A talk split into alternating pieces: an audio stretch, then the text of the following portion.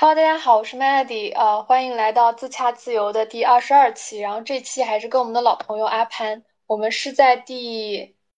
第多少期来着？第十五期的时候聊过天，对吧？那时候是二一年的十二月，现在就好像过了快一年左右的时间。就是说录的时候本来是说想聊一下关于投资或者财富的事情，理财投资的话，我是就是从。就是刚认识你的那个时候开始接触的，然后就开始想要存钱，就是摒弃月光这个身份，然后开始想要存钱。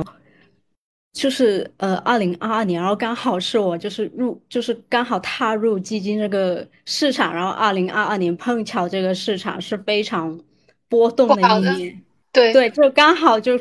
就刚好就是碰上了这种，就是算是。就几年难得一见的这种行情嘛，就比较波动，然后就在这个就是刚好踏入然后自己有投钱的里面，然后就看着这个市场波动的时候，就产生了很多就关于对钱的一些认知，就比以前就有有了更多的认知，就是例如行情不好的时候，你的收入是会对你的投资进行。就是很大一部分的改观，例如就是我记得今年就是三月份的时候，那时候股市是非常低迷的时候，就是已经就是有个指数嘛，就是沪深那个指数，对，已经跌破了那个三千嘛，然后那个时候刚好那个时候我是有想要换工作的想法。就是我考虑到，就是我想要换工作，然后我又因为有一部分钱是投在了基金上面，然后导致我那时候出现了一种非常焦虑和恐慌的情绪。就是如果我要换工作的话，那我可能会有一部分时间是没有收入的，就是我可能未必那么快会找得到工作，然后我的钱又投在了基金里面，然后不能够在短期内拿出来。然后那时候我就知道了，就是当你决定你要去投资的时候，你是否有一个保持收入的水平，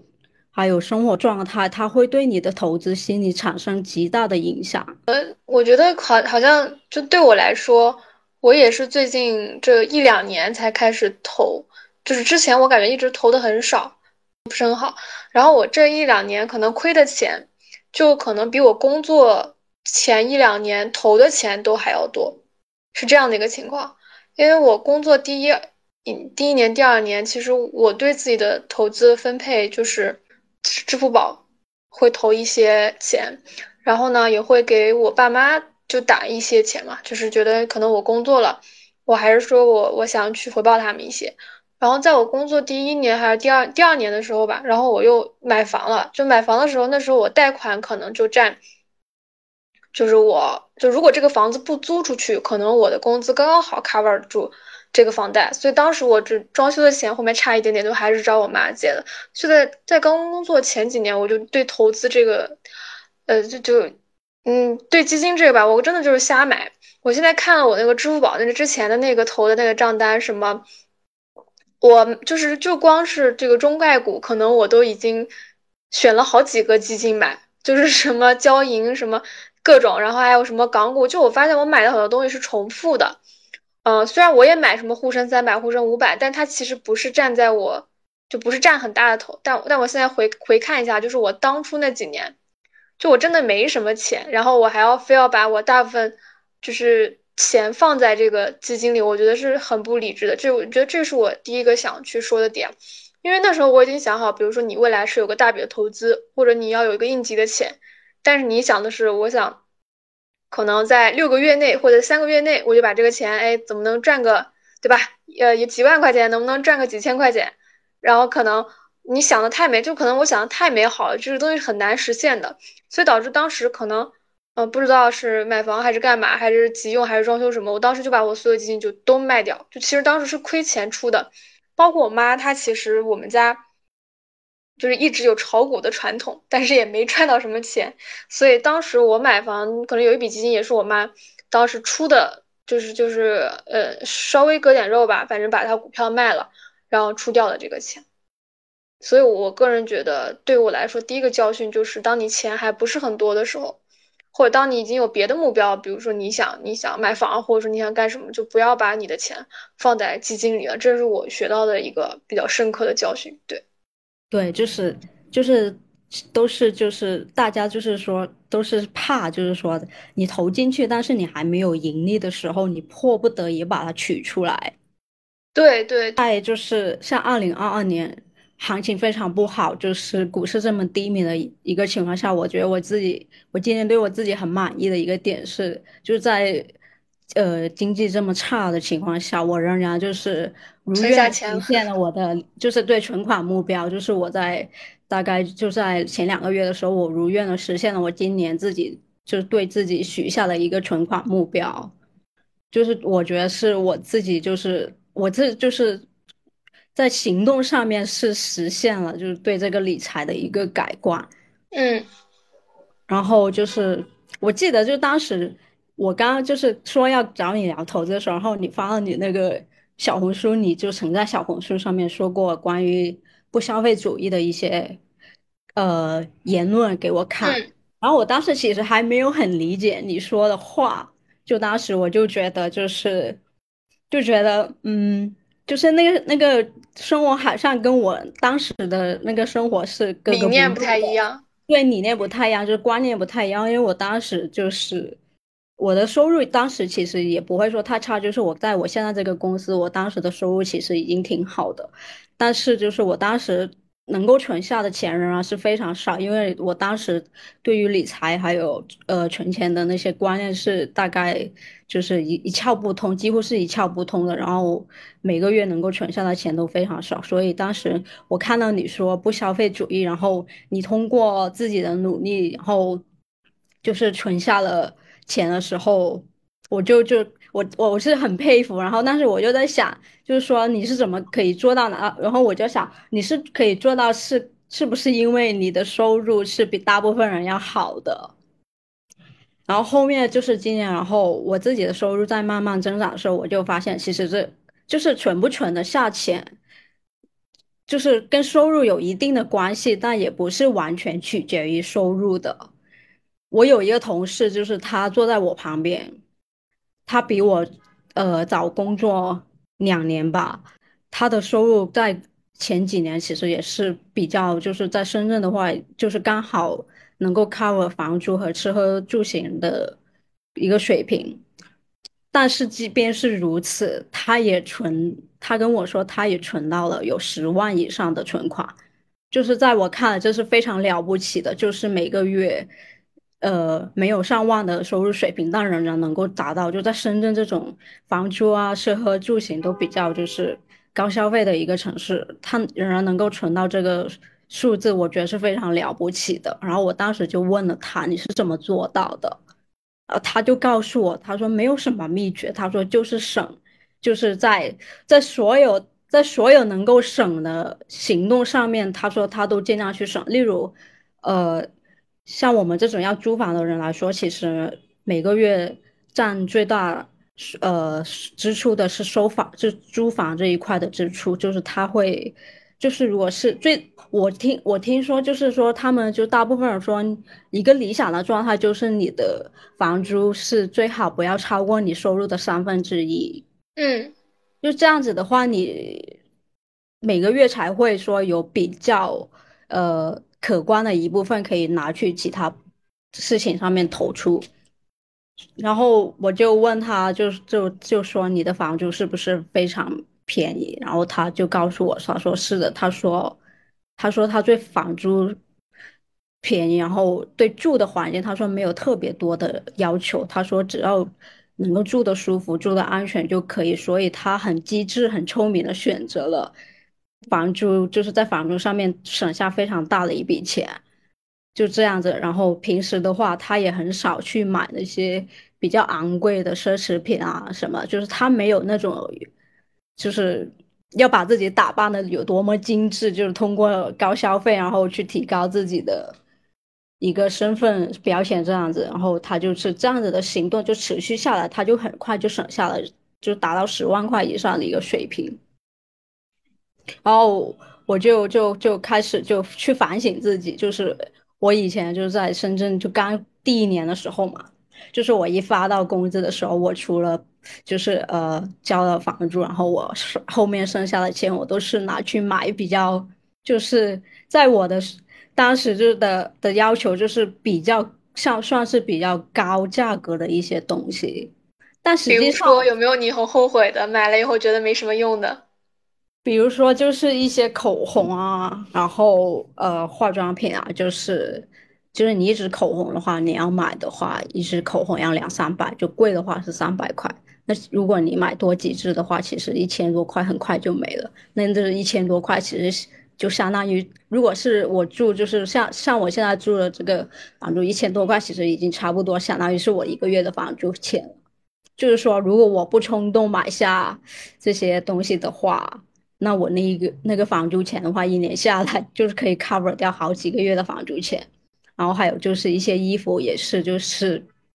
一些衣服就是可能太看重于品牌，就看太看重于品牌的价值，就是我买衣服以前都是想要去那些比较知名的品牌，然后去买他们的衣服。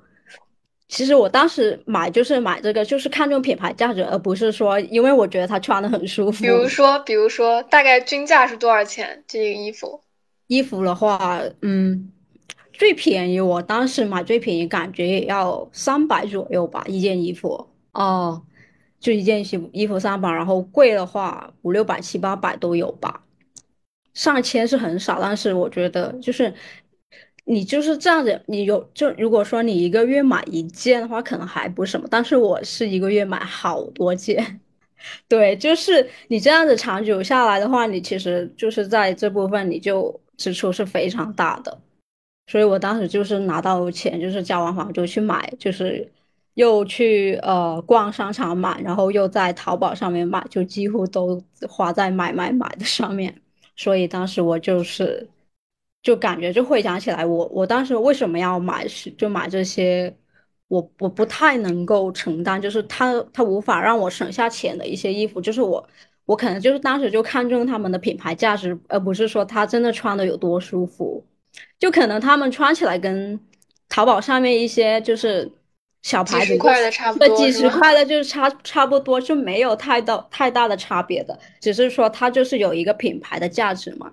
就你们，我就是可能就是当时就是有那个品牌价值，其实应该就是是说的，就是准确点，我当时就是被消费主义洗脑了，然后我就开始去就，然后我今年就彻底改变，就我我不再追求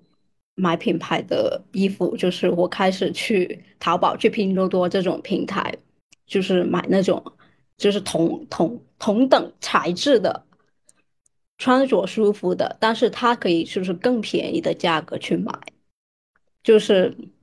它就算它是不出不出名的，就你穿在身上，只要能够就是说呃不影响你的生活还有工作，我觉得就可以了。然后就这样子，我就慢慢的我的在衣服上面的支出的钱就慢慢的越来越小，越来越小，甚至就是说。到了夏天的时候，我因为我以前买了太多衣服，太多 T 恤，我今年夏天我就立了一个目标，我今年夏天一件衣服都不会买，就是我还要就是穿前几年买下的太多的，然后我一件衣服都不买，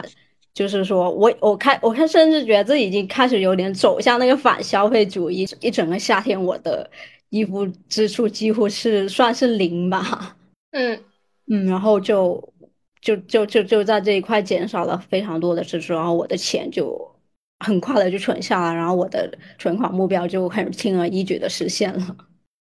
我觉得对你来说，其实你的房租也不是很贵，真的。我觉得深圳一千块钱能住到一个，嗯，就是自己比较满意的房子，其实特别难。我之前不是拍了那个 B 站的视频嘛，就是说，其实你分析你自己每个月的消费，你发现哪一块真的是大头，然后这个大头其实是可以不必要的，比如说。啊，你刚刚开始来深圳，然后你就中介带你看了一套四千的，然后你租了，结果你发现其实周围有比较性价比更高的，比如一两千的房子，其实你也觉得还 OK，那你第二年就可以通过切换这个支支出的来源，然后来让你去省下一笔钱。包括你刚刚说，其实你买衣服和口红这些，有些人他是没有意识到的，有些人对他来说可能觉得一两百好像几百块钱是就是好像不算，就和工资来比啊，就是不算很大的一笔收入。但其实你当你比如说记账，或者说你每个月看你的消费记录的时候，你发现它可能累积起来是占了一个比较大的头。然后我觉得近些年来，其实很多商家他都会宣传一个概念，就是投资，就是你什么投资秋天的什么风衣啊，就很值得投资；还有冬季的这种大衣啊。然后比如说你口红啊，比如说口红很经用，所以你很值得投资。但实际上，我觉得投资这个概念，你怎么定义它好呢？就像很多人他投，他说很多人推销，就是说你投要投资公寓啊，或投资什么什么理财产品啊，但那些你是很难看到它未来的，比如说整个资产的升值。或者是你很难看到它，它它到底说对你来说是不是一笔投资？我觉得真正评价它来说，投资是你可能你付出了一个本金，然后在未来的每个月它都可以带来一些收益。比如说这个口红，可能怎么样它才算是个投资？就是你经常用，你你看到它你就开心，我觉得这算这算是个投资。然后包括你像你每个月的那个，比如说买，比如说房子嘛，那个房租。房租的话，对有些人来说，可能他真的一天每天就晚上回家休息一会儿，他额外的生活他喜欢，嗯，出去玩啊或者怎么样，对他来说，房子是一个很那个不是特别重要的一个一个居住场景，那他就可以把钱花在别的地方。但对于那些很宅的人，可能他对房子有一些别的要求。我觉得对我来说，我这几年就是嗯，随着我觉得随着收入的增长吧，我对居住的环境要求真的是。从一开始很抠很抠，然后我记得当时住的是一个下面是我不知道是不是大家就是年轻人都住过这种很很奇怪的房子，就下面是是客厅，然后上面就拿铁架支了一个床。哦，你你知道吗？就上面那层是床，然后它会会会打到头的那种，就你早上起床你不能直立起来，要不然你会敲到那个墙。那你住的这种好像还算真的算是条件比较差的那一种。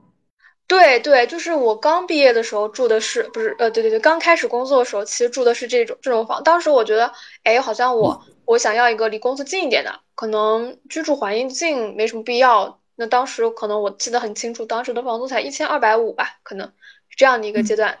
然后再往后呢，其实我换了一个小区房，那种小区又是老小区，然后七楼，我我好像又住了一年多还是怎么样。然后当时我。我还积累了一些改造房屋软装的一些技巧，就让它看起来稍微好一点。实际上，它就就是你，你只要看这个房子，它其实硬装是 O O K 的，你的软装并不需要花很多钱。然后，特别是有一些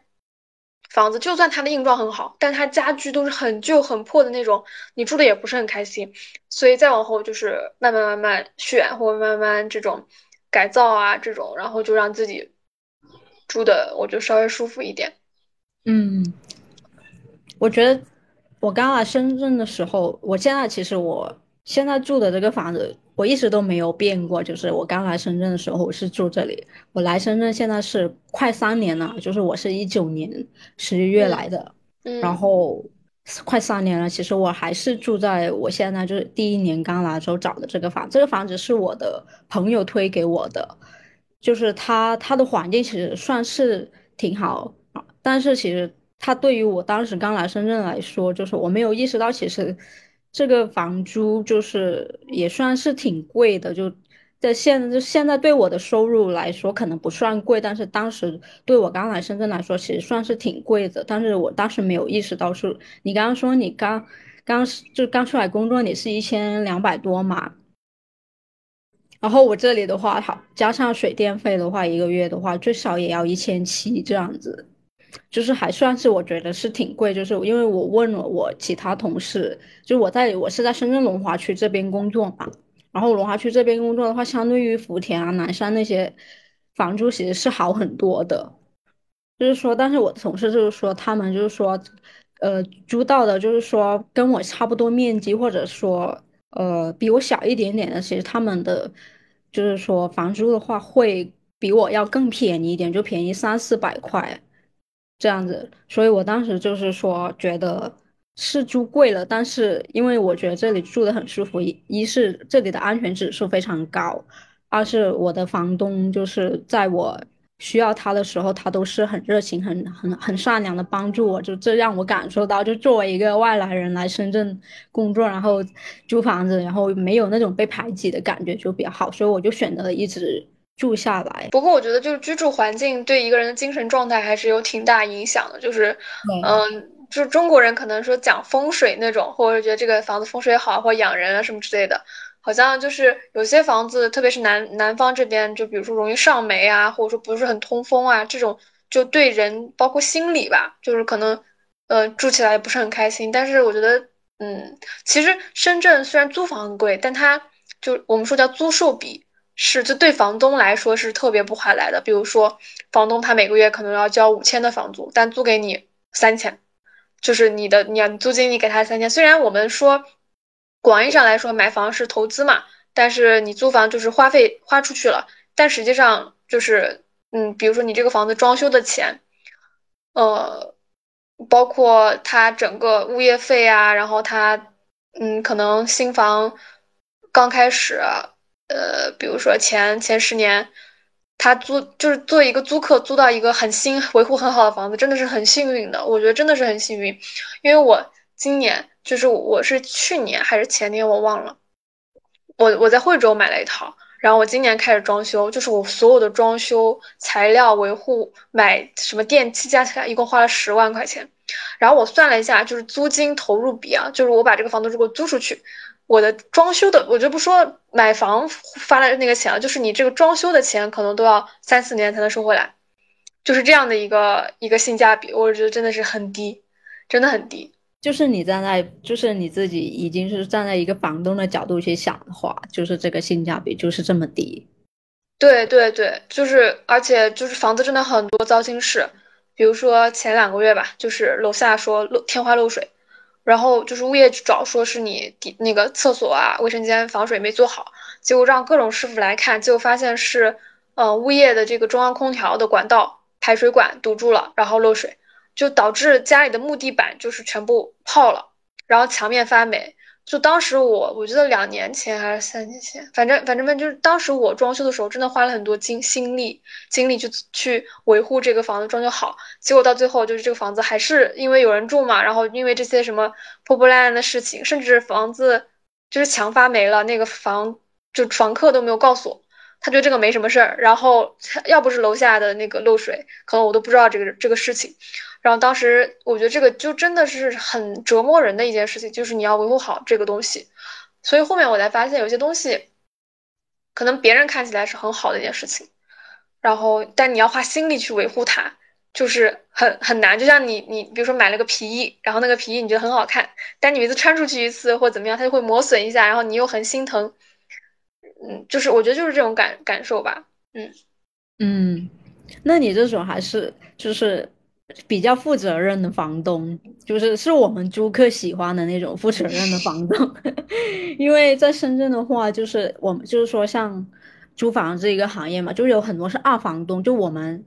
不是直接跟，就是你是不是直接跟一房东去交交接的嘛？就很多时候我们都是跟二房东交接。那二房东就是他就会有一种摆烂的心态，就是你爱租不租。然后你找他的话，有什么事情，就是说，例如说你的呃洗衣机坏了，然后你找他修，他也会很就是推推攘攘，然后要很久才上门帮你修这样子。然后的话，就是租客的话就会就就会非常的心烦，就是跟你的情况就是反过来，就是你是负责任的房东的时候，你就是一个。就是很多事情烦了一个房东，但是像我们这种遇到那种不好的就不负责任的二房东时候，我们就是一个很多事情烦的租客。所以你这种房东其实是我们最想要遇到的那种房东。但后面我觉得就是真的是有些时候不是你讲理你就可以是获胜，就不是你讲理你就你就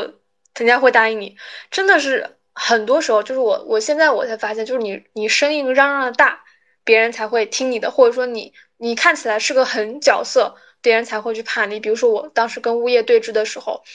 他就很，他就感觉很欺负我啊，就说啊，那那你找律师啊，怎么的？然后后面我就把这个案例发给他看，然后跟他说我我怎么怎么样，他就立马就怂了，就他他觉得你好像是一个，哦不太愿意说呃惹事上身的人，但实际上你就要跟他刚，他才觉得你不好欺负。所以我觉得这也是嗯，怎么说，教会我的一课吧，就是我之前是一直是就从小被教成很有教养的人，你应该去跟别人讲理或理论，这是你应得的，或者说这个是我我需要维护的权利，但别人完全不会，就是就是觉得你你有理，别人不会站你的角度上思考问题的，就是他一定会，嗯，从他的角度。去去告诉，包括嗯，包括我的那个房客，他说他说我要是你，我就跟他吵或者怎么样怎么样。其实吵这件事情真的很耗费你的内心的能量。嗯，有时候我真的说啊，算了，就是几千块钱我就花了，我我不想做这个事。但是有时候就心里咽不下这个气，甚至是周围所有的人都告诉你，你应该去去维护啊或者怎么样。我觉得这也是给我上的一课吧。我觉得我是有慢慢慢慢变成那种大人的感觉，虽然我已经很老了，我感觉。就是你慢慢的发现了，在这个社会上，大部分人还是欺软怕硬的。是的，是的，嗯嗯，对，就是我们就是因为我们接受的教育，就是说都是希望大家能够在讲道理的情况下坐下来，有什么事情好好解决嘛。但是确实就是说，很多人是不会跟你讲道理的，他就是爱怎么来就怎么来。所以就是说我房东就是也跟我说，就是我。今年就是在考虑续签的时候，然后我跟我房东说，我有可能会不续签，想要换一个地方。然后我房东就说，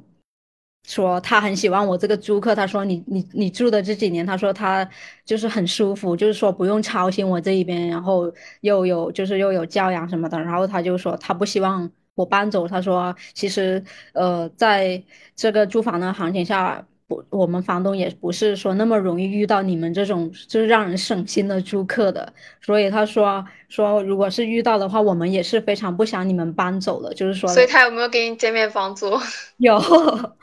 减免了是吧？对对，他有给，给我他有给我减免了一部分房租，然后就就就就就后面就是。一直都对我挺好，然后包括就前几天他还给我送了饺子吃。聊完了那个房子，然后就是还有就是存钱嘛，然后就除了在房租这一块，就是我想问，就是那你当时刚出来的时候，你在房子上面省钱，你在其他地方上面你还会有刻意去省钱吗？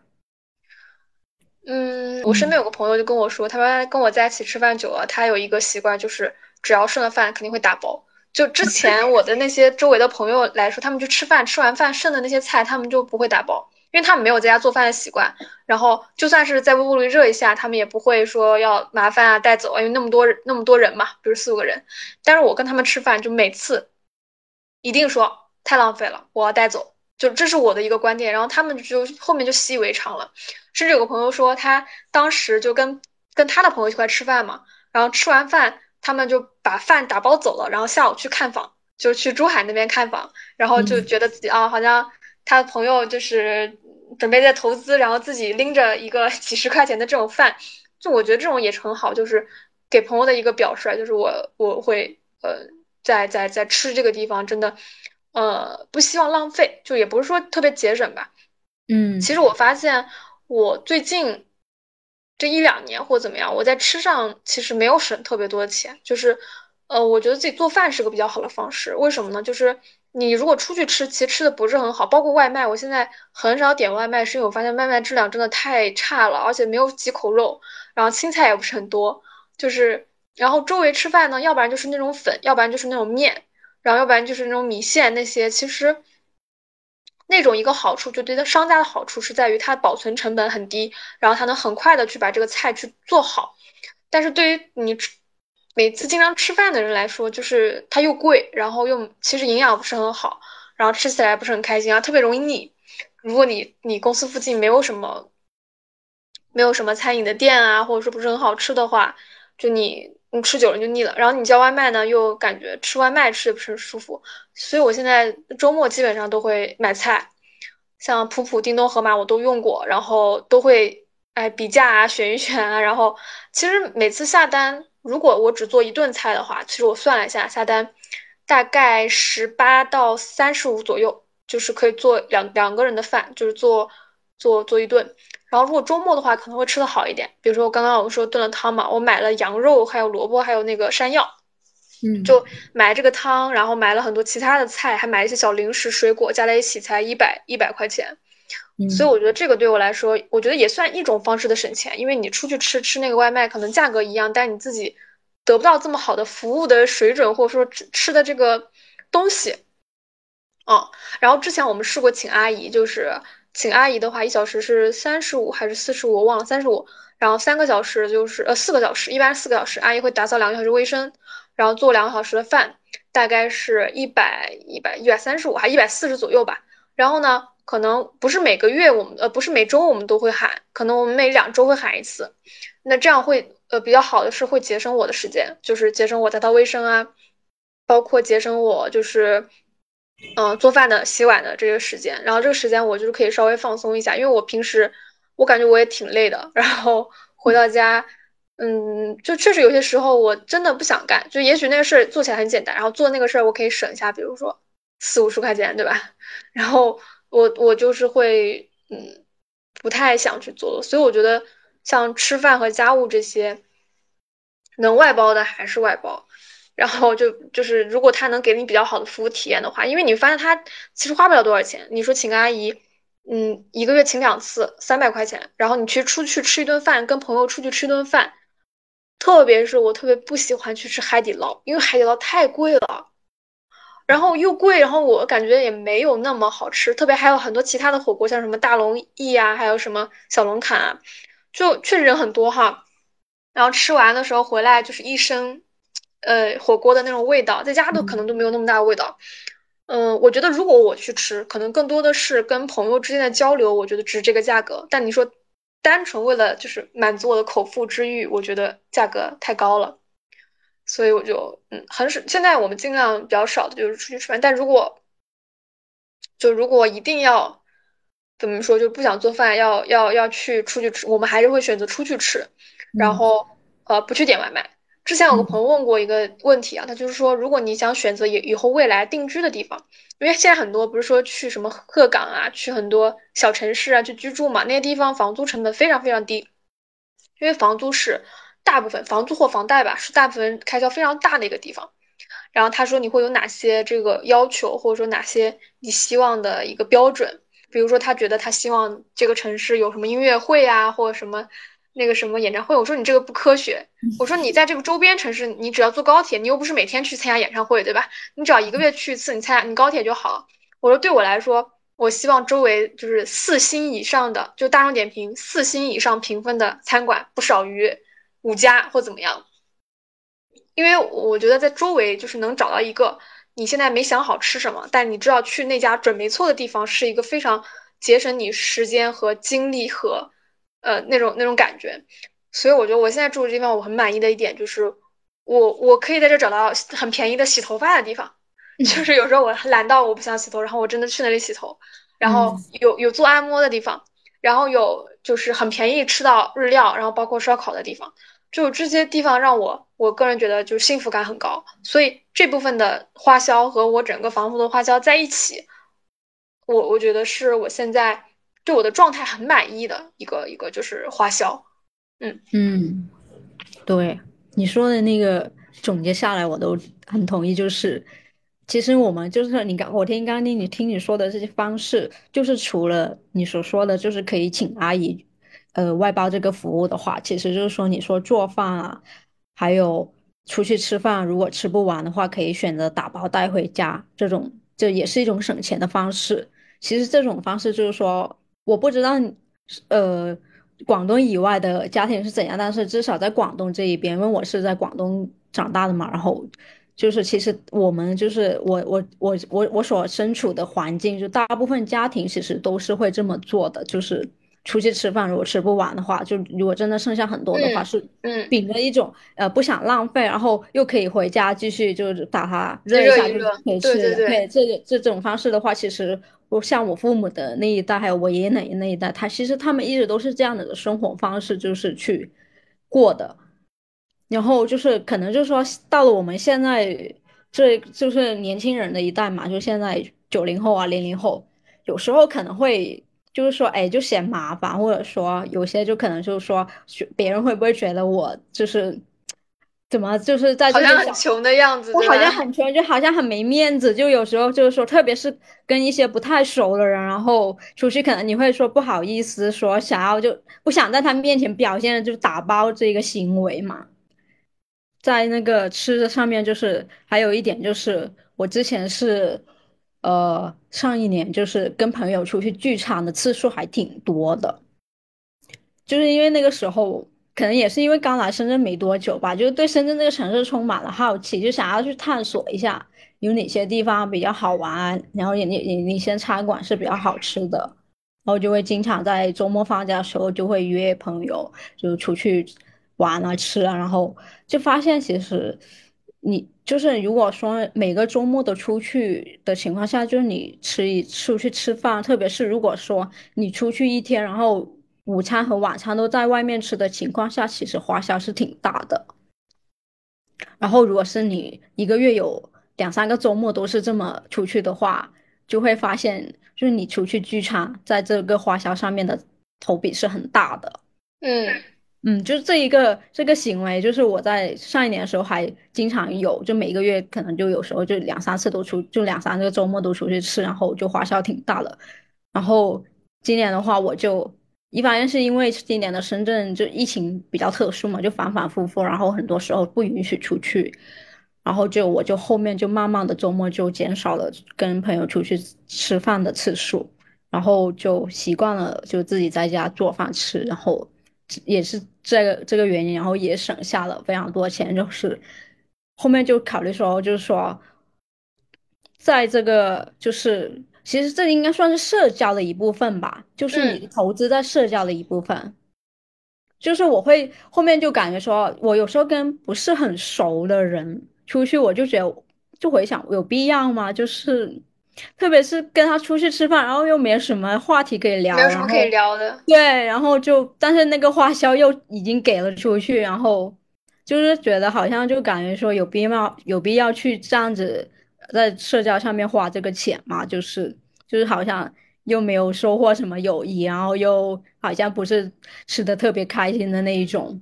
然后后面我就在觉得在社交上面就减少这部分的投资这支出，然后就是说出去吃的话，如果不是跟很熟的朋友出去，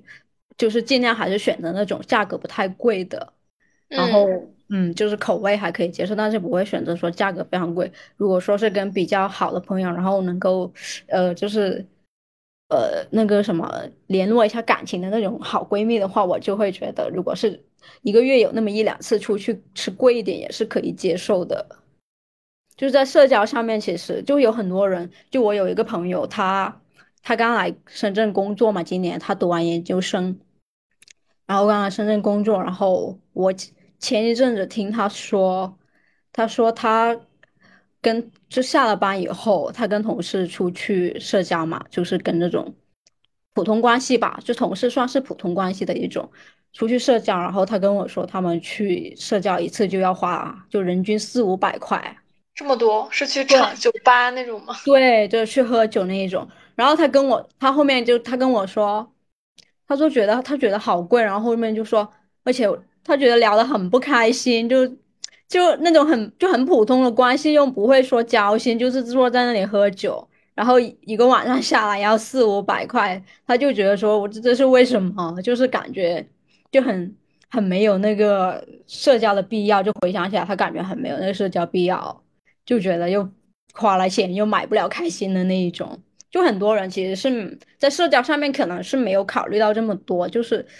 嗯，就是有朋友找你，然后你就觉得。就如果你不是特别喜欢宅家的话，就有些人就很比较外向，然后有朋友找你或者有同事找你出去，然后你都是热衷于出去的话，就是如果说每周每周就或者是一个月有那么三四次，其实都是挺，我觉得是挺大的一笔支出的。就就是大大家在社交上面没有考虑那么多钱的事情，可能就是它是娱乐的一种嘛，就是在娱乐上面大家都是也有一种冲动的性质。嗯，我有个朋友也是，他就是之前很喜欢去酒吧，然后，嗯，他他很喜欢什么过程？他喜欢就是晚上有约会，然后有人找他就可以化了很好的妆，然后去那里，呃，和大家拍照片，然后享受那种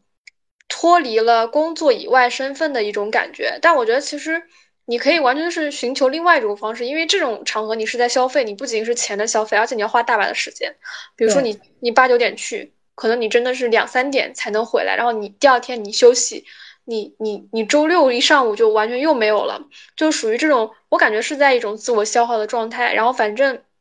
不是反正反而没有收获多少快乐，因为他的这种想法是他想去酒吧认识小哥哥，然后但是嗯酒吧那个地方又不是说认识什么正经小哥哥的地方，然后会就会导致说他其实有挫败挫败感。然后呢？同时他又觉得在这些场合，他好像呃把自己打扮的很好看，然后觉得是嗯很开心。但实际上，我觉得对他来说，更多的是一种失落。所以，我我觉得可能有一种更好的方式去让他怎么说呢？也许是创造一些东西，嗯，比比消费可能会更好。哦，就比如说我可能之前嗯。我我我我不太确定啊，就是我不太确定我自己自己，我很难回忆起我好像之前，呃，刚开始工作的时候周末在干什么。但是我我我这几段时这段时间这几段时间，我周末很多时候就是在家里，要不然就休息，嗯，要不然就是录视频，然后录播课，然后看书什么之类的。我很少出去玩了，但玩的话就等于说我一定要很好的玩，比如说，呃，今天我决定什么去，我们会去广东周边的哪些城市玩。那我们就订好酒店，然后我这一周都会在外面玩，但不会去说，我我去酒吧或者说去哪儿。然后我我我发明了一种就是免费的娱乐活动，就是叫大众点评，有那种免费试的活动嘛。我好像等级现在是 V 六吧还是什么，我就经常有机会去抽到那种其实本来不属于我去花销，但是我享受那种体验的过程。比如说我抽到两三次，可能三四次了那种，就是剪那个叫什么男士油头理发馆，你知道吗？叫 barber shop 那种，然后我就会带我男朋友去剪发，去去体验那种感觉。就一次剪发加什么敷脸，还有什么刮胡子那一套服务下来，就是我男朋友都被震惊到，他之前从来没有这么正经的剪过头，然后现在我是在家给他剪头，那一次要两百六十多，然后有便宜的一百六十八，就是真的很奢侈。然后包括我们抽到过一个就酒吧的那种。那种呃什么啤酒啊那种酒，其实嗯那种套餐看起来套餐很便宜，比如打折打了六折什么之类的，你完全花销起来也要两百多三百多。嗯，就当我真的就就是如果你说我没有消费过或者是怎么样，我不理解这种快乐吧，就我也认。但现在说我是消费过，但我真的不理解，就是可能这个钱对我来说没有发挥那么大的价值，所以我就会选择一种别的方式，就是。怎么说呢？我好像一直被培养出一种，我觉得这个东西性价比较高，或者说我我我想省钱做更有价值的事情的这种观念，可能从小就是。包括我刚工作几年，我的钱大部分存在啊，我我我要交房贷，然后甚至是我交完房贷，我的钱又去装修了，然后装修完了，你这个钱，呃，可能真的就那么一点点去投资，或者说去什么，我觉得好像，嗯，就是可能消费的观念对我来说就一直是。维持这样的状态的我，我好像反而是一直是从一个极端稍微拉拉回来一点，比如说住的更好，然后吃的更好，嗯，这样的一个感觉。那我可不可以理解为，其实你这种是就是像你说的，你是比较早买房，然后要交房贷，就是你有就是你有房贷的支出的这部分要求吗？那这样其实其实对对你的就是呃财产来说，它就相当于有种。被迫支出就是嗯，就像是有些笑话说，你一睁眼睛一睁起来，多少钱的房贷？就是假如说今天有个鬼来找你，然后你要跟他说什么啊？有个有个人要上附上你的身体，然后你跟他说啊，呃，辛苦了，今天一睁眼你就要付多少多少钱。所以，所以你这种好就是好在他无论你怎么样，你都一定要把这部分钱给 cover 掉了。嗯，你就就是当你当你把这部分钱给 cover 掉的时候，那你这个投资就是值得，而不是说像呃一些人他没有这个需求或者没有这个要求去 cover 的时候，他就是诶，我有一部分钱剩出来的，但是我不知道要拿来干嘛，然后他又呃没有那种就是买产的那种买买房子的那种呃财产管理的理念嘛，然后他就会乱把这笔钱乱消费，就是没有那种。呃，坐下来啊，就好好想我这笔钱要怎么花才是值得的那种投资。就有些人就是，反正就是发了工资交了房租，然后其他的东西没有支出了，然后他就觉得这部分钱剩出来了，我就随便爱怎么花就怎么花。嗯，所以就就是说，像你这种的话，就比较早买房的话，也是有这个好处。是，我觉得可能大家有两种想法吧。第一种想法就是你趁年轻，你好，你身体还不错，对吧？你有这个钱，你为什么不花呢？你可以给自己享受，对吧？然后另外一种观念就是你现在存的钱是为了你以后，比如说你三十五岁失业啊，或者是你万一以后作为一个女性在职场上肯定是有劣势的啊，那你以后这个钱你是嗯给你自己有一个安定的保障。我自己是更偏向于后者的呢，为什么呢？其实大家都说年轻人啊，对自己好一点，要花销好一点。但是我仔细分析过，你说，呃，现在我们在在工作的时候，你一天，呃，不少说八小时，多说十二个小时，你的所有的精神，你的工作都是完全被公司买断的，就是你要给公司创造一定的价值，然后他支付给你这个钱。那这个钱实际上，我觉得真的是用生命换过来的。就是我我我有时候想想看。我因为我之前面试过别家公司嘛，别的公司就说，哎，我这个公司发展很好，然后我的这个这个牌子也很也很知名，然后你你到我这儿，虽然你的工资会减少，但是哎，你会有成就感。但我觉得这真的是瞎扯，就是我可能年轻的时候，我真的会很信这一点，就是啊，这个好像说出去很有面子，但是工资少我也认，对吧？嗯，那可能因为是年轻的时候真的不值钱，是吧？又便宜又好用，但现在就不会这样想了。因为一种叫叫面子好，一种是叫里子好。我觉得很多消费就是都是为了面子好。你你你穿这个衣服或者你打扮的很好看，你是想给别人看到，对吧？然后李子豪是你自己真的很开心，这个东西真的给到你回报。比如说你住到好的地方，或者是你请阿姨给你给你服务，或者说你自己吃的好的饭。所以我我我就一直在探索嘛，包括我今年开始去做视频，做些尝试。嗯，其实我觉得就好像是我想。我想存的这个钱，也不是说为了我以后就可以消费或者以后可以玩乐，更多的是我能不能买断自己的时间。就是我通过一开始挣的这些钱，然后分散到以后，可能我有一天我不工作了，然后这个钱就当做我之前挣的钱，然后再给我自己付工资。比如说我之前，嗯，比如说之前我怎么举个例子嘛，比如说我之前的工工资是二 x，那只要是你现在，比如说你工作了五年，你可以再歇五年。的这种感觉，然后最后后五年你就你给自己发 X 的工资，我觉得也可以啊，因为我我我自己仔细算了一下，就对于我的房贷，然后对于我的这个生存的生这个这个这个需要所需要花销来说，我我一半的工资就够了。嗯，所以我就给自己的一个观念就是说，可能我的职业生涯没有六十多年那么长，但是只要我挣到了三十年的工资，或者说啊，我挣到了。十五年的工资，哎，我后面的那四十五年就是完完全属于我自己的了。我可能一直是这样想的。嗯，你说的这个就是你的这个想法，就是让我想起，是我刚好就是最近看了一本书，就是它里面就是，呃，它是讲投资的心态的，但是我觉得它这本书非常好，就是它不单单是讲投资的这个心态，它还有讲到就是说。呃，你未来想要更好的生活，你对于钱的心态是非常重要的。就是它里面有一点很强调的是，大部分人都低估了钱的价值，是因为大部分人看不到钱给你带来的选择空间。就是我们现在就是，呃，可能大部分人就想要的是有一份稳定的工作，然后这份稳定的工作是。不会让你失业的，就是你可以一直干到退休的那一种，然后就稳定的领这个工资，然后就呃等你退休，然后你还可以领退休金。就是大多数人其实都可能都是想这么想的，就是把风险降到最低嘛，就是让自己不不不去失业，然后把风把那个养老的那个资金都一直这样子维持一个呃有收入的状态。但是其实就是说，我们大部分人的一生都是会失业的，就大概率都是会失业的，就是被迫失业嘛，就是就是在环境的时候，等大概率可能都会有遇到这个情况的。然后他说，就是那本书就提到说，如果你在年轻的时候意识到，如果你在年轻的时候努力赚更多钱，然后把这部分钱存下来，万一你在就是年纪比较大的时候，然后在职场对你不友好的时候，社会对你不友好的时候，你的这笔钱就发发挥了作用。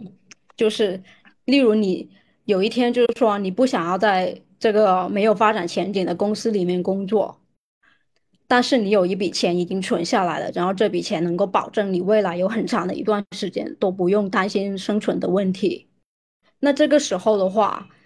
你换公司的时候，你的心态是完全不一样，就是你的心态不会很着急的从这家公司跳到了另一家。就是很多人换工作的时候，因为他可能就考虑到我的那个存款是很少的，可能就是只能够生活几个月。如果说几个月之后没有了工资的来源的话，那我就没有钱，就是我没有办法去 cover 掉我各种支出。但是当你有了一部分钱，就是在你很年轻的时候，你有了这部分钱，然后你存下来了。你想要换工作或者你想要休息的时候，你就不至于匆匆忙忙的把自己从一个呃糟糕的状态，然后又跳到另一个糟糕的状态。就好比如说，你现在就是说这个公司不好，但是没关系，因为你有一笔钱，这笔钱可以足够支撑你好几年的生活。找到下一份满意的工作再跳。然后你就可以就是说，就算你就是说不想要，就是我们就是说就是所谓的裸辞嘛，就是。如果就是说你没有钱，没有就是你的存款是很少，你裸辞是风险非常大的，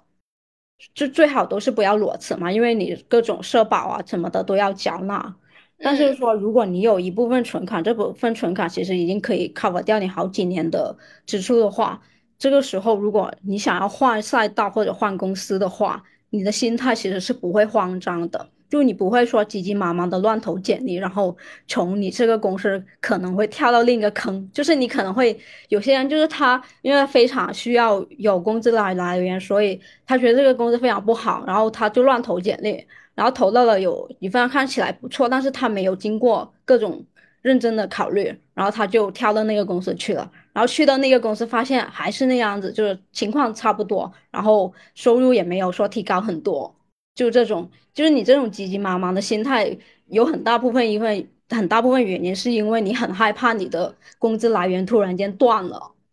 就是说你有存款跟没有存款的心态是会非常影响你生活中的决定的。就大部分人是没有意识到钱就存钱留下来，就让你的钱留下来陪伴你的这一个安全感或者选择权，对对，给你的选择权其实就相当于是。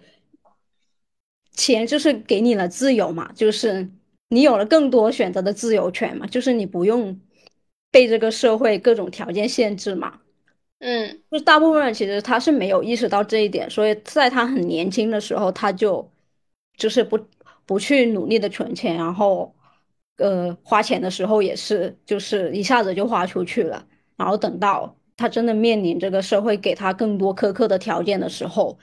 他就没有办法再。很好的心态下去转化自己的一个心境嘛。嗯嗯嗯，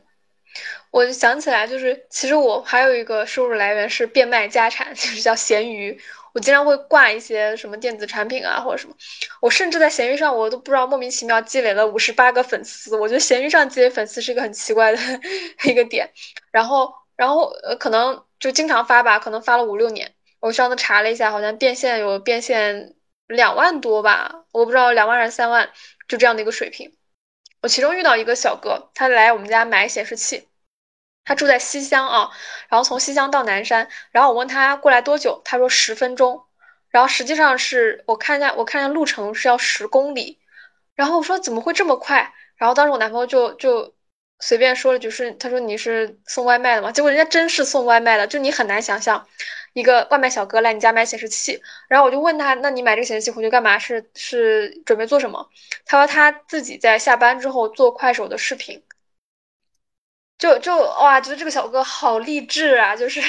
他他买这个设备，可能对他来说就不是消费，这对他来说是生产力工具。嗯，然后他买了这个回家是为了，呃，有比如说做做视频。那有些人有些一部分群体他是刷视频。但一旦当你创造这个视频，可能平台会给你收益，然后甚至有可能你会接到广告。我觉得这是对我来说，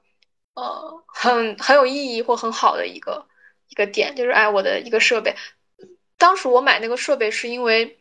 嗯，当时我报了雅思的机考，但是我们家没有那个合适的显示屏，哎，我一直用 Mac 嘛，然后 Mac 那个系统和打字的这个按键都不匹配。然后我说打字，我切换键盘，它那个键键盘的间距不一致嘛，所以我就买了上买了显示器，然后买了，呃，就拿那种 Windows 的键盘来去模拟那个操作系统，来去来去用。然后后面考完了，我就把这个出了，因为电子产品你出的越晚，就可能就不保值吧，所以我一直是这个观念，就把它出了。嗯，所以小红书上面就是现在有那么多的，就是呃人做广告。那你觉得现在做小红书还是一个很好的副业吗？就是它已经，我觉得挺好的。就是我是今年开始，今年三月份开始做小红书和 B 站的。就是一开始我也在想我发什么内容，就就是后面想我就有什么内容想发我就发什么内容呗。就是我也没有给自己设一个很好的很大的 KPI。嗯，包括我开始做的时候，并不是为了完全的是为了赚钱。嗯，但是就是说，我看你在 B 站，我因为我之前有刷到过你在 B 站上面的分享，然后我看你的分享大部分是围绕工作和自身就是发展这两个话题，就是来做。就是你当时也有想过，就是说自己做 B 站的话，是主要围绕这个领域来说的吗？就是我分析了一下我自己啊，就是。我感觉我是一个，我是一个工作了五六年的人，就是我的一生大部分就从毕业以后，大部分的时间都是放在工作上的。嗯，然后嗯，对我个人来说，我有什么很大其他很值得分享的事情吗？比如说，我是不是要做个家居博主，或者说我是不是要做一个分享买房的这种理财的这种？我觉得这种会给给别人带来很大的焦虑。嗯，就。我个人感觉，可能我现在拿到的工资，或者是我现在啊拥有的这些财产和资产，并不是学了某些知识或者学了某些技巧就能达到的。所以我不想分享这些东西，因为我分享这些东西，感觉好像说啊，我我我我我成功了，我是因为 A B C，然后你照着 A B C 做就可以。我更想分享的是，有些事情可能大部分人觉得是 A，但我觉得是 B，嗯，或者说，我觉得因为我做了 B。所以，我，呃，我我我获得了什么？嗯，那这些东西是不是跟我一个具体的数字来绑定的？比如说我存了多少钱，或者说我工资多少，或者说我家里几套房等等等等。我觉得这些东西给大家带来的是这种焦虑。所以我想分享的是一些内容，啊，以后我的孩子，然后我的亲友，我的同事看起来，他觉得这个人啊，就是我平时认识的那个人，然后甚至说这些人，呃，他认识的是更深层次的我，但并不会觉得我好像是在炫耀什么。那也有可能会有些同事说，哎，这个东西你，我感觉你你为什么就是好像说说的这么好，对吧？你好像你你在教别人做事一样，也也许会有一些人会这样说，但是我觉得，包括分享工作上的技巧，还有一些自己自身，嗯，成长的一些，我我觉得我犯过的错误，是我觉得有价值的，就是可能我停更或者说我休息一会儿不更。这些事情是这些内容是可以穿越时间的，就是比如说，我不会追一些热点啊，比如说啊怎么怎么怎么，我我不会给自己压力说明天要跟多少多少条。嗯，你你你你你觉得你看这今天这条我感兴趣，然后你再点击我的主页再看其他的内容，好像都会有收获。我想做这样的一个视频内容，所以说我刚开始做这些内容并不是为了赚钱，所以我那个朋友就找过来说，啊，我赚了十几万，你赚多少？我没有赚多少钱，但我接了。我接了几个广告，然后接了大概四五个广告吧，哦，就是这样，就是，但是我后面觉得做广告就接广告也是一种工作，它甚至比工作更累，就是你有时候那一篇视频稿你要改四五遍，然后为了符合他们的要求，然后他们的广告曝曝光露出什么之类的，就感觉我好像做做了两份工作，对我来说没失去了那种单纯录视频的快乐。哦，就是你你这种心理路程就是从。从就是从你一开始做这个内容分享，就是说视频内容分享，然后是从是以分享的角度出发，嗯，是的，然后再到后面你的流量慢慢积累起来，然后你的粉丝数也达到一个可以接广告的门槛，这个时候你就从分享进入到了可以变现的阶段，然后这个变现的阶段就让你有了一种就是。把这个当成了一种工作，然后就是工作，就是你要是说你要修改稿，然后改好几遍，然后这一个给你的那个造成就是那个呃时间付出嘛，嗯，就比你单单分享要更多了。是的，是的，所以很我觉得是很辛苦的，就有很多我之前也有一个播客的小伙伴嘛，然后他他跟我录这个视频，呃，录播客，他一开始说他他对播客或者是自媒体寄予了很高的厚望，但后面发现什么数据啊，什么东西都不如他所愿，对他很失落。然后我就告诉他，你想想看，你是兼职做的，然后嗯，其他跟你一起做的人，他们甚至有团队，甚至是全职，人家是 all in 在这个赛道里的。那你你有怎么你你你拿什么来说，就是你会比别人更优秀呢？就是我一直是会这样鞭策自己，就是我觉得别人关关注你，或者别人为愿意给你发弹幕评论，真的是一个很好的礼物，就是因为他花费了他人生很宝贵的几分钟在你的视频上，然后你的视频，呃，我我的视频可能我看了一下，最少最少的播放也大概有一千多了，就是能让一千人听你说话是一个。很很开心的事情，然后有一些是有十十万人吧，就是，然后那天我就在跟我我男朋友说，我说我我初中和高中我特别开心的一件事是，应该是高中对高中，我们学校的时候就是让让一个让人去演讲嘛，或者让人去分享这种什么学习经验，我就说我就当时在那个大礼堂上去讲，我说那大礼堂很大，然后很多阶梯教室那种，呃全年级的人都在那听，全年级有三百多人，我说现在这个视频一个视频。都有一两千人，所以我觉得就，哦，我觉得好开心。就是你说的这个话，就是你你说的这个话是会被别人关注到的。他比你在以前在一个学校里做年级第一或者怎么样，他能带来的成就感甚至会更大。对，所以就是如果说回到就是做这个，那现在它算是你的副业吗？我觉得算，它算。甚至我这几这一两个月我都没怎么更新正经内容了，但是还是有之前的广告主。然后过来找我说，他想再再找我做一期广告，对，所以你会说，你会建议说，如果想要发展副业，特别是发展做视频副业的人，你会觉得说，最好就是从自己感兴趣或者自己有优势的那一方面做起。像你这样子，我觉得不一定，就是很多人，我看了很多读书博主。他的视频，然后也看他们的分享，其实他们的收益就是说他能换到一些书，呃，然后之前也有读书博主联系过我，就是之前也不跟你说消费主义嘛，然后最近出了一些反消费主义的书，最近特别火，就是好多出版社都在出，然后就找到了我说让我去分享，让我去做视频，嗯，但是其实我做视频很挺花时间的，我算了一下，做一期视频至少要花，就从开始写稿子，然后到写脚本，到那个录，到剪辑，至少要花五六个小时。嗯，然后我如果做这五六个小时，我只是为了一本五十块钱的书，我肯定不愿意的。而且可能这五十块钱的书，我还要说一些我不愿意说的东西。如果说这个价格啊，对它不是五十，它可以用可以在五千到一万这个价格，他说我买你一期广告，我给你投放一些那个设备。然后一些资产，我觉得它性价比会更高，就是可能你会更愿意做这件事情。但是问五十块钱的书做，除非你是真心想分享，那我根本不需要你送给我，我自己就很乐意去分享了。呃，我觉得可能有些人他很想做读书博主，或者想做一些呃热衷于分享的点，但他其实是真赚不到钱。如果你抱着赚钱的这个角度去做视频，你就错了。那我觉得更好的是你想一想，你想通过这个事做什么？我觉得对于我来说，我最早做这个视频就是为了我。我想留下点什么，特别是我看科幻或者看这些什么，也许你的视频素材或者你的音频素材足够多，未来是不是二三十年以后等你啊都过世了，但是你的这些语语言的资料会被科学家挖掘，他重新造一个 AI 大脑出来，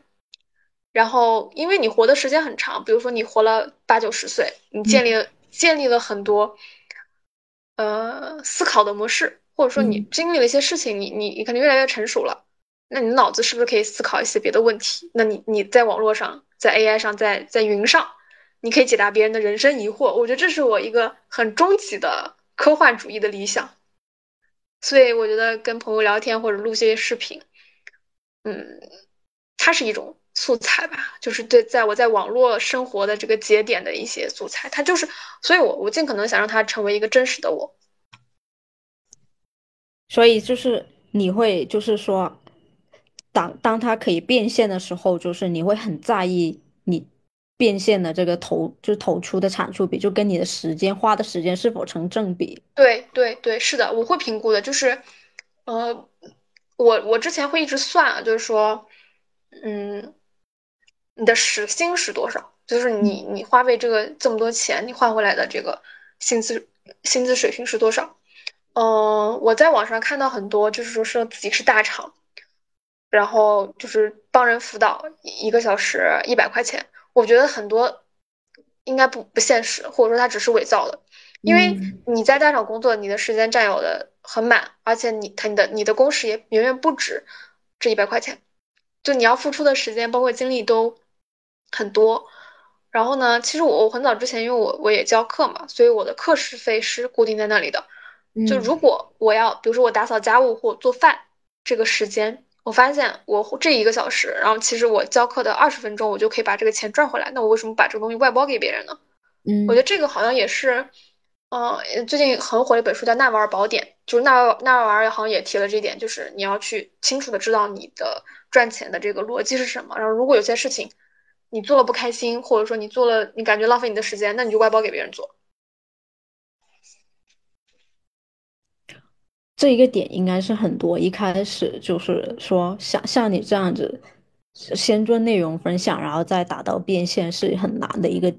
阶段，就是特别是像你这种已经可以变现的阶段，然后你还能够去思考这个变现的投出的时间跟带来的收获是否成正比。但是就是像你刚刚所说的，你希望就是说通过这个做这个。内容分享就视频分享，就留下一个最真实的你，然后在很多年以后，这些素材还被保留下来，然后它的数据一直都在，然后还能够被呃后后人去研究啊什么的。那那这样子的话，就是说，那你是不是这一点就是在你一开始做这个视频分享的时候就已经想到的，还是说你是渐渐的才想到？我是一开始做的时候就想到的，就你一开始目标就很明确。对我一开始目标可能真的不是为了赚钱，就是真的是我想把这个东西录下来，然后看一下效果怎么样。因为我那段时间看到网上很多骂那个做什么产品分享的，说他们割韭菜，说做一个班，啊花花了什么八千多，然后根本什么都没教什么之类的。我就在想，真的有人需要这个东西，那我就分享出来我是怎么掌握这些知识的，然后把它录成视频。其实我刚开始。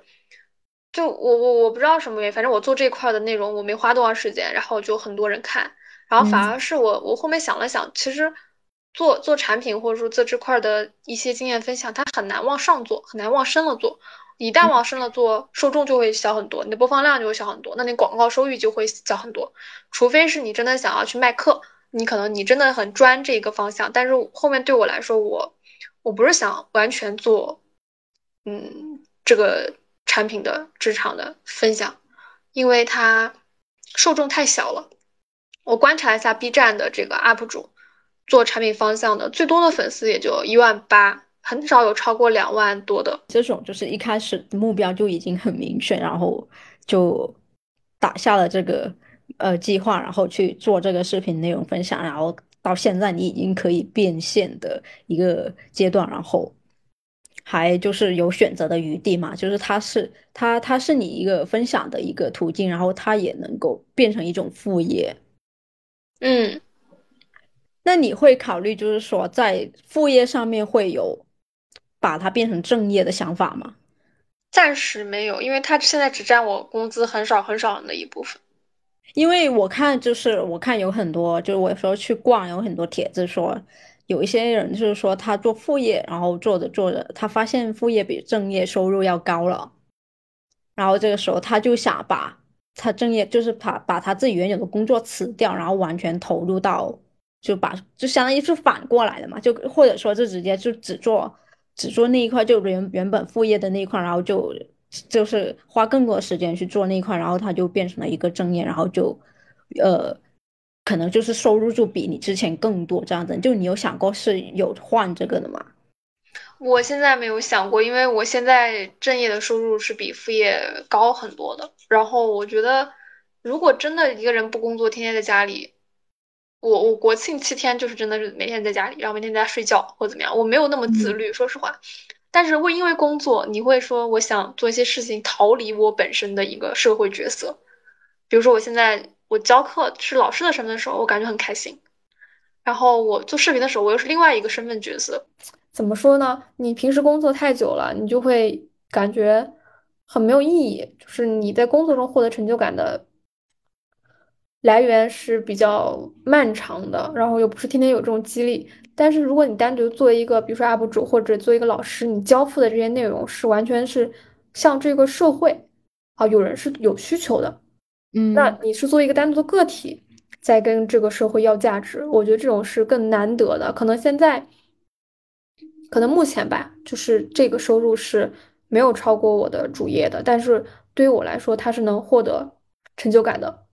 一个来源，甚至说，我觉得可能以后我真的不想工作了，就不太想为了挣钱来去来去工作，那我可以可以放弃。但现在还是我刚刚跟你说的嘛，我想通过挣更多倍的钱，让我以后没有这八小时的这个不想工作的这个这个这个这个买断我未来的时间。对嗯，就是你现在其实就相当于是想要用更短的时间去赚到你未来想要，赚到的钱，然后未来就是你就可以在那真的做自己想，做的事情对，真正就是你现在就是其实这是我刚刚我理解的那一种，就是用更多的能力还有时间，就在年轻的时候去买未来的自由。对对对，是的。所以就是像你这种，我做做副业，然后在副业上面又不用花太多时间，还能够有自己的快乐，然后又不影响正业，就是是这个平衡对你来说现在是很算是一种满意的状态吗？嗯，哎，怎么说呢？其实我我我觉得我越来越大的时候，我会越来越担心，担心什么？担心担心时间不够用，就是，嗯，比如说你年纪大了以后，你的父母可能需要照顾，我真的很担心那种情况，就是说你的父母需要人去照顾的时候，比如他生了病，但是因为你是全职工作，你又没办法请一个月或两个月的假。嗯那这时候你会怎么选择？你是请护工呢，还是怎么样？你能让他得到一个很好的照顾。另外就是之前说的，你你作为一个女性，可能我我之前才知道，可能你一两年你都是要喂奶的。那你这一两年你怎么办？你就是完全从你的职业履历中消失了一样。就这段时间你，你的所有的精力是分分配在家庭上，或者说你的孩子身上。那这段时间他会抢占我的一些时间，可能是我现在获得的一些，比如说副业视频、主业工作，然后当老师教课，可能都会剥夺了。那我只能有细碎的一点时间。那个这个时间可能干嘛呢？可能我做一些可以填补这些细碎的时间，比如说你当老师教课，或者是做视频。那它可能是对我来说是一个类似于稻草或者是信仰存在，就是说我一在嗯把时间付出给家人的时间里，我还能保持一份我我有事可干的一个状态。我觉得有事可干是非常重要的，至少呃嗯很多人的时间它是变成了垃圾时间，他在消费一些内容，但他没有兑换出一些价值。可能看完了，就我我会有几天就是说。回到家我很累，什么都不想干，然后我刷视频，刷的很晚很晚，但是我第二天起起来，我想不到任何的一个视频，甚至我觉得很懊恼，然后我觉得我不知道我发生什么，甚至我会因为网上一些，比如说啊，别人为什么生活的这么幸福，或者别人好开心啊，别人的爱情就是一很很好磕，然后别人的这个房子很大，我会有这种很羡慕别人的状态。我觉得这对我的，就我觉得我我我我不希望我把时间放在这些事情上，就会对我自己吧，会有很大的压力。就我觉得我是对自己很高要求的人，嗯所以我觉得你要问我对这个专业满不满意呢？我觉得目前来说，我满意是因为我没有其他的社会对我的要求，或嗯者嗯，或者我还没到那个年纪，但是我个人很害怕的一点就是，等我三三十多岁、四十多岁，我是不是能有一个 handle 住我周围的一个这样的一个人的角色？所以我一直是很靠前考虑这个问题。比如说，我之前为什么那么早买房，就是因为我觉得啊，如果我三十多岁，然后我在这个城市里，我需要什么啊？我的孩子可能需要学位，是吧？然后我需要一个房子，然后如果我这个房子不住，我还可以收租金，那我可以拿这个租金再去离我公司近的地方租一个房子。那个是我当时的一个想法。然后现在离着随着我离三十岁只有两三年了的这种感觉，我就越来越会担心说，哎，我三十五岁、四十岁，我会是一个怎样的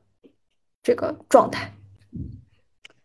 你这种算是一种，就是你对你自己未来的有一种不确定性和安不不安全感的焦虑。是的，是的。我记得就是你前几天就是发了我一个那个就是鹤岗的一个女女女孩子，嗯嗯嗯，花了一万五，呃，买在鹤岗买了一个房子，然后就在那边实现了，她就是所谓的躺平生活，就是她有她自她有自己的工作，但是她也在那边就实现了不用在大城市靠卷来获得收入的那种生活，就是说你。你当时说你很羡慕这种生活，那在我看来的话，你现在的能力还有你的收入可以做到的，对不对？是可以做到的。那为什么你没有选择去做这种事，而是选择说更努力去为未来的不确定性和不安全感去付出？我觉得他这这种生活就是代表着我未来很想要的那种状态。什么状态呢？就是我。我其实我在做着一部分是我不喜欢的工作，但不是说这个工作我完全不喜欢啊。就我觉得这份工作对我来说是我目前为止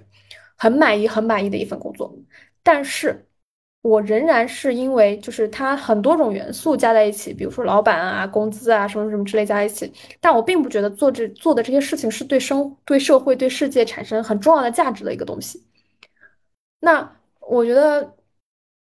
对自己产生价值是什么？就让自己过得开心，对吧？让自己过得舒服。但现在明显的是有一些情况是非常非常不舒服，比如说跟老板理论一件事情，他的方向是 A，然后我的方向是 B，但是我非常确定 B 是正确的，但这时候我没有办法按照我的思维去做 B，因为我在这个组织里，这个公司付给你工资就是为了让你听老板的话，或者说让你做一些正确的选择。那那对我来说，我羡慕的鹤岗的那种生活，是因为他在。他在过着那种自己买断了自己的人生的那种感觉，而我呢，我现在是被我的公司买断的。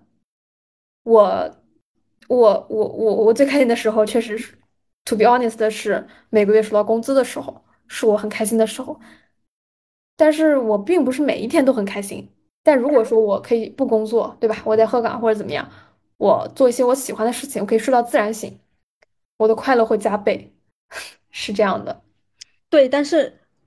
你你的你现在就完全就是有能力去像这个女孩子一样做这个事情，就是你已经可以有那个存款在鹤岗买房，然后你也可以通过就是说，但前提是前提是我已经做了一些社会的允诺，什么允诺呢？比如说我有房贷，比如说我现在有一份工作，然后这份工作可能我因为我我我是很满意的，所以我没有办法说我很不理智的去去辞辞开这个工作，嗯，然后另外就是我我的朋友。都是在这里的，那他们有他的工作，所以说如果我想，呃，就过一种，就是我要失去一些自由，换取一些，呃，我所获得的东西，所以我才会维持在这个状态。如果哪一天我真的是什么都可以抛开，然后我觉得那是我喜欢的一个生活，就是每个月花销很小，但是很自由。但现在很难达到，因为我现在还是在为未来的这种不安全感。去买单，比如说我我是不是去到鹤岗，我就可以消除我三十五岁或四十岁的那种焦虑？我没有办法消除，特别是父母，对吧？我父母不可能跟我一块去鹤岗的。我觉得那个女孩子她为什么能如此的决绝做这件事情，是因为她跟父母的关系是呃有决裂了，然后她父母甚至都不知道她在鹤岗。嗯，哎，你现在其实就是说是努力工作，也是因为有那个房贷的。那个原因吗？还是说，其实不是？我觉得努力努力工作，我倒我其实倒我也没有很努力工作。我觉得工作就是为了赚钱，就没有什么别的扯的，就是我就是为了赚钱。然后房贷的话，现在我是租出去了，然后他的这个租金加上我的公积金是可以 cover 掉我两套房贷的，就是我这个不会很担心。然后呃，我我想把惠州那套房尽快装修好，也是想为了租出去，然后换一些现金流回来。哦，所以你现在其实是现在就是你你站在未来三，就是到在你三三十多岁、四十岁的时候，就是你你是希望就现在挣现在挣钱的这个努力是可以在你三四十岁就实现你的现在的那种不不确定性。嗯嗯嗯。然后我我很很喜欢的一个女作家叫阿加莎·克里斯汀，她专门写那个侦探小说的嘛，然后。她一直写，一直写，写了很多作品。然后他每次有那个书的这个版税收过来，他就会买房。所以他最后到他六十多岁的时候，他是个很富有的老太太。就像我之前看的，不知道是看的什么剧，上面说就是做老女人不可怕，做做穷就是没有钱的老女人才很恐怖。你做一个富有的老太太，就是只会收获快乐。然后我现在就是在追求着成为一个富有的小老太太。OK，是就是你觉得你在同龄人中也算是比较早买房的吗？算，但是我我不算是同龄人之间很早成家生孩子，因为我很多同学他是在广东这边当老师，我看到他们小孩都一两岁了，因为我平时不怎么发朋友圈，然后我在那看朋友圈的时候，发现好多人结婚，好多人生小孩，那我觉得他们应该也是买房，也会买房，他们肯定也会，但我应该是同龄人之间没有结婚就很早买房的人，然后在深圳买房，嗯。你觉得买房对于年轻人来说，现在仍然是一种很好的投资吗？嗯，现在不一定了。现在很多政策原因，或者说嗯别的原因，我觉得不算是一个很好的时机吧，就可能还要观望一下。但我现在其实我没有，我我我其实早早一两年我还有想法说，我要不把现在房子卖了，再买买一套大的或什么之类的。我现在看得很开了，就是当我算了这个租房的这个性价比之后，我真的觉得租房的性价比还挺高的。就是我能花比较合适的价格租到一套我比较满意的房子，但这个房子如果我买，每个月月供可能都要三万四万。那我为什么要做这种事情呢？就可能我还是希望用更多的现金流来换一些稳定性，特别是在这一两年吧。我觉得这一两年这些黑天鹅的事件让我觉得有现金很重要，就是对手里就手里有余粮很重要。对，所以而且这个手里有粮，我之前精确的算过，就是一个月我的开销大概是多少，嗯，然后我会算我现在手里的钱够我不工作生活多久。你会你会你会时不时就是算一下这种手里的钱能够让你生活多久吗？就是不工作的话，你会去时不时算一下吗？我会对自己有一个存款的目标，然后这个存款目标就对应着说，因为因为我每个月花销其实，嗯，我花销真的不是很大，然后我平时甚至甚至我的口红和眼影这些化妆品都是我大学大三的时候买的，算一算应该八九年，可能都十年 的那种经验了，就是那种破破烂烂的。然后我男朋友经常嘲笑说我那个口红是雷震雷震子用的，因为它那个弯弯曲曲、扭扭来扭去的。嗯，我可能我